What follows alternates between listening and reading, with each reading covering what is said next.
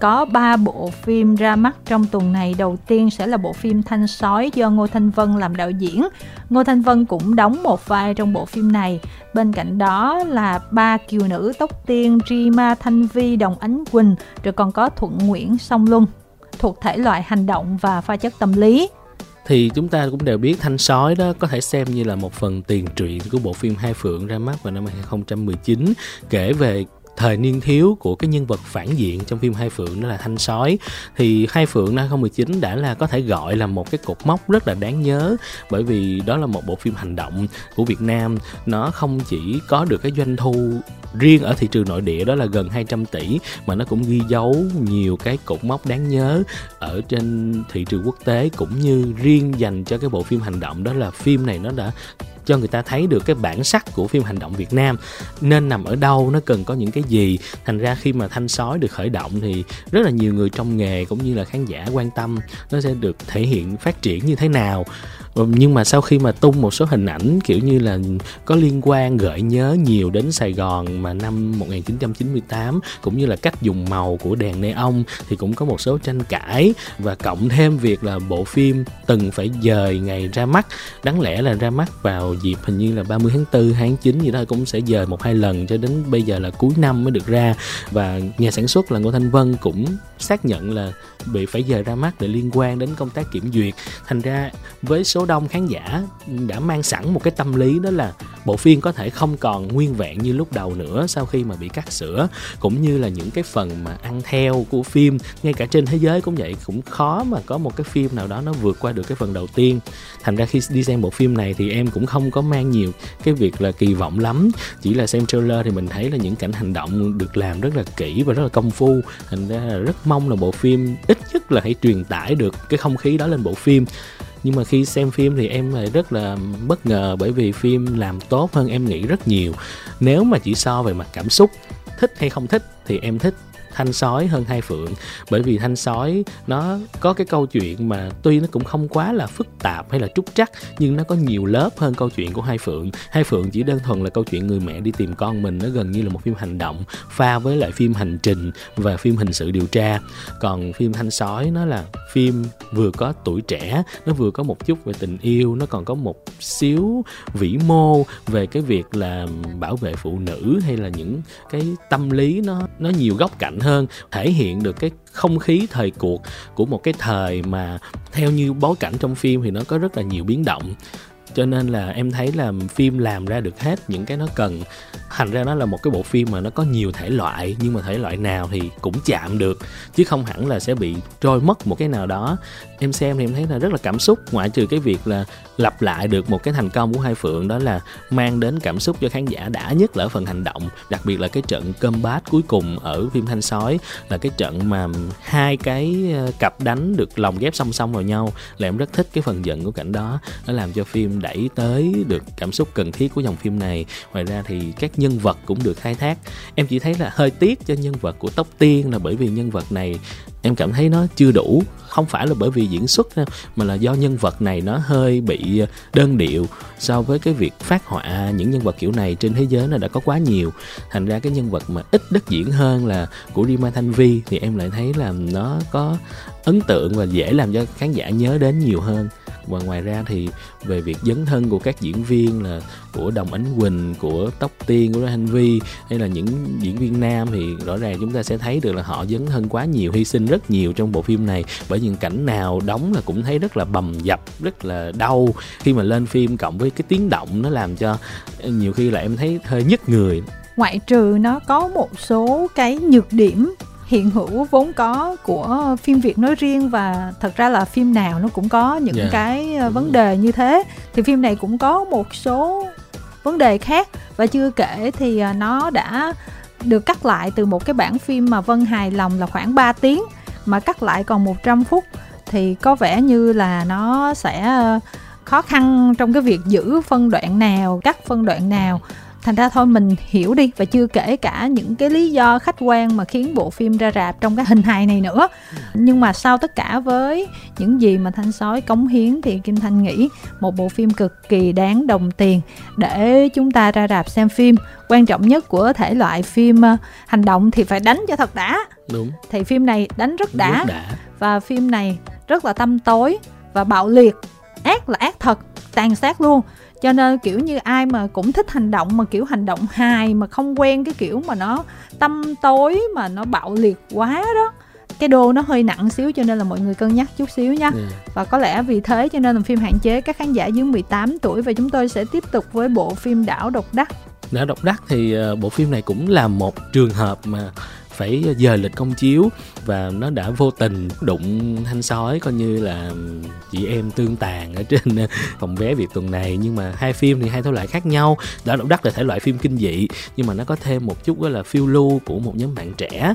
Thì nội dung nó cũng khá là cơ bản, đó là một nhóm bạn ờ, đi lên trên một cái hòn đảo du lịch. Và hòn đảo này thậm chí là còn chưa được đặt tên. Nó trên đó thì có những cái truyền thuyết về người cá, rồi ờ, buồn ngải, tâm linh các kiểu và nhóm bạn bắt đầu gặp những trục trặc. Khi mà có những cái chết xuất hiện rồi họ sẽ bắt đầu bộc lộ những cái căn tính ở trong người cũng như những mâu thuẫn mà từ lâu họ che giấu. Thì làm sao để họ thoát ra khỏi hòn đảo đó hay là hiểu rõ nhau, hiểu rõ chính mình nhiều hơn? Thì đây là một cái, gọi là một cái thể loại phim mà tuy nó không mới nhưng em nghĩ là nó luôn có chỗ đứng. Và các nước năm nào gần như cũng sẽ có làm những cái phim kiểu như thế này bởi vì nó luôn đáp ứng được cái nhu cầu muốn xem của người trẻ cũng như là những người yêu thích dòng phim này. Và nếu mà một tí nữa các bạn nghe cái phần mà trò chuyện với các diễn viên trong phim sẽ thấy là những diễn viên trong phim này như là Sam, mà Tiểu Vi, Minh Dự hay cả Trần Nghĩ, Trần Phong, Vương Lan cũng đã lăn xả rất là nhiều. Bởi vì bộ phim này gần như là bộ phim mà theo em nhớ thì nó có chắc phải đến khoảng 95% đó là các cảnh ngoài trời. Rất là ít cảnh nội, chỉ có một số cảnh nội ở đầu phim thôi, còn lại là hoàn toàn quay ở rừng, ở biển. Cho nên là chúng ta sẽ thấy là các bạn phải trải qua những cái bầm dập, rồi quay trong rừng, rồi bị nhấn nước. Nói chung là rất nhiều thứ và đạo diễn Lê Bình Giang thì cũng có tham gia vào phần 1 có thể gọi là phần 1 của bộ phim này, đó là phim Thất Sơn Tâm Linh, là phim về ờ, thiên linh cái. Thì phần này nó sẽ có một xíu nội dung liên quan đến thiên linh cái ở khúc đầu cũng như là có sự quay lại của Hoàng Chi Bi ở phần đầu của phim để tạo một cái tiền đề cho câu chuyện của đạo độc đắc phát triển em cũng đã từng xem Lê Bình Giang qua cái phim ngắn là cái FC thì em thấy là đây là bộ phim mà thể hiện được cái đặc trưng trong việc hình ảnh, hay là cách thể hiện của Lê Bình Giang trong điện ảnh. Đó là những người mà thích thể loại phim kinh dị mà, kiểu, giết chóc, máu me, có thể sẽ thích cái kiểu làm phim này bởi vì phần hình ảnh cũng như là cái phần mà hóa trang, thiết kế là họ sẽ được ừ, đánh mạnh vào cái phần đó để tăng cái tính thị giác trong bộ phim tuy nhiên thì em thấy cái điều đáng tiếc với những bộ phim này có thể là một là kịch bản, cách dựng phim và cách quay. Nó đều chưa được hoàn hảo, nó chưa được tốt để mà có thể tạo ra một cái bản phim tổng thể tốt nhất. Nó làm cho cái trải nghiệm xem phim của mình nó bị cản trở. Nó nói là mình không nhìn thấy được một số điều hay ho mà diễn viên đã trải qua. Khi mà lên phim mình ít cảm nhận được điều đó, cũng như là cái câu chuyện khi mà bắt đầu lên đảo thì nó bắt đầu bộc lộ cái sự mà vụng về. Tuy là dòng phim này sẽ có thứ cần phải giấu, rồi có những cái flashback để đọc đi lặp lại đều là những cái thứ nằm trong công thức. Nhưng mà cái cách mà nhật bản triển khai cũng như là cách dựng, nhiều chỗ sẽ làm cho khán giả hơi hoang mang. Cũng như là 3 phần tư phim rất là tối là bởi vì phim quay thật vào ban đêm ngoài biển.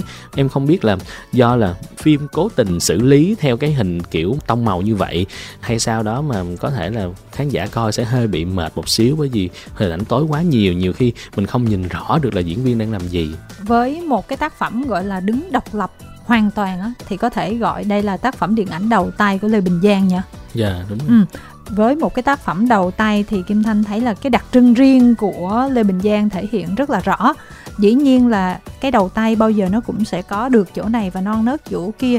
Thì chỉ hy vọng là sau cái bộ phim này thì ekip và đặc biệt là Lê Bình Giang cũng rút tỉa được cho mình những cái kinh nghiệm cho những cái bộ phim sau tốt hơn. Kim Thanh có biết là một vài lý do cho nên là bộ phim chưa được hoàn thiện như ý của Giang muốn nhưng mà cái sự lăn xả của các diễn viên mà chúng ta xem những cái cảnh đó chúng ta nghĩ là nếu mà mình đóng mấy cái cảnh đó thì trời ơi thật sự rất là thốn thời điểm này thì một cái dòng phim mà kinh dị pha chất tâm linh có bùa ngải như vậy á hình như là tuần này không có cho Đúng nên rồi. là sẽ là một cái lựa chọn cho rất là nhiều người thích dòng này. Kim thanh biết là ở việt nam nhiều người thích dòng này lắm. Đúng rồi nó có gần như là một cái lượng khán giả mà thường xuyên ngoài rạp cho dòng phim này.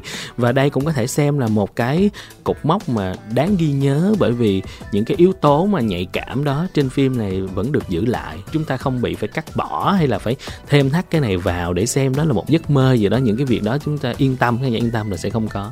Rất là may là cả thanh sói lẫn đảo độc đắc khi mà xem thì chúng ta cũng cảm thấy là phía Việt Nam hiện giờ trong cái khâu kiểm duyệt cũng đã hỗ trợ cho những người làm phim rất nhiều để có thể là họ tự do sáng tạo và tạo ra những cái tác phẩm chất lượng tốt nhất có thể. Và với cái bộ phim ờ, đảo độc đắc này thì có rất là nhiều gương mặt mà các bạn trẻ yêu mến ví dụ như Sam Minh Dự nè Hoa hậu Tiểu Vi nè. Chưa kể Trần Nghĩa của Mắt Biết và Trần Phong cũng của Mắt Biết sẽ cùng quay lại. Và Trần Nghĩa thì À, một cái tạo hình hoàn toàn khác. Thì chúng ta sẽ thấy là một anh chàng rất là khác so với ngạn. Thì cụ thể như thế nào chúng ta có thể ra rạp xem nhé. Và phim này hạn chế các khán giả dưới 18 tuổi. Và chúng tôi sẽ giới thiệu bộ phim sau cùng ra mắt tại các rạp trong tuần này đó là phim hoạt hình chuyến đi nhớ đời tiểu đội gấu bay. Đã một năm trôi qua sau khi chú gấu Mick Mick và chú thỏ Oscar trở lại sau cuộc phiêu lưu kỳ thú của họ và lần này thì hai người bạn của chúng ta sẽ một lần nữa dính vào phi vụ bất đắc dĩ khi mà từ trên trời rơi xuống một bé gấu nâu tên là Grizzly buộc họ phải thực hiện nhiệm vụ giao bé về cho bố mẹ một cách an toàn. Kế hoạch này bị kền kền quỷ quyệt Vontor quyết tâm phá hoại. Mít Mít, Oscar, cậu thiếu niên Banda và chú cò Stock sẽ cùng nhau di chuyển bằng khinh khí cầu để bắt đầu một cuộc phiêu lưu mới trả lại Grizzly bé nhỏ cho cha mẹ của nó cứu cuộc bầu cử ở Mỹ và cả lục địa khỏi ngọn núi lửa đang phun trào vâng vẫn là một phim hoạt hình mà có cái nội dung rất là hợp với các bé nó là rất là nhiều động vật cũng như là các câu chuyện phiêu lưu và chắc chắn là nó sẽ có tính gia đình nhiều trong đây. Tuần trước lẫn tuần này thì chỉ có cái bộ phim này là cái bộ phim mà cả gia đình cùng đi xem với nhau được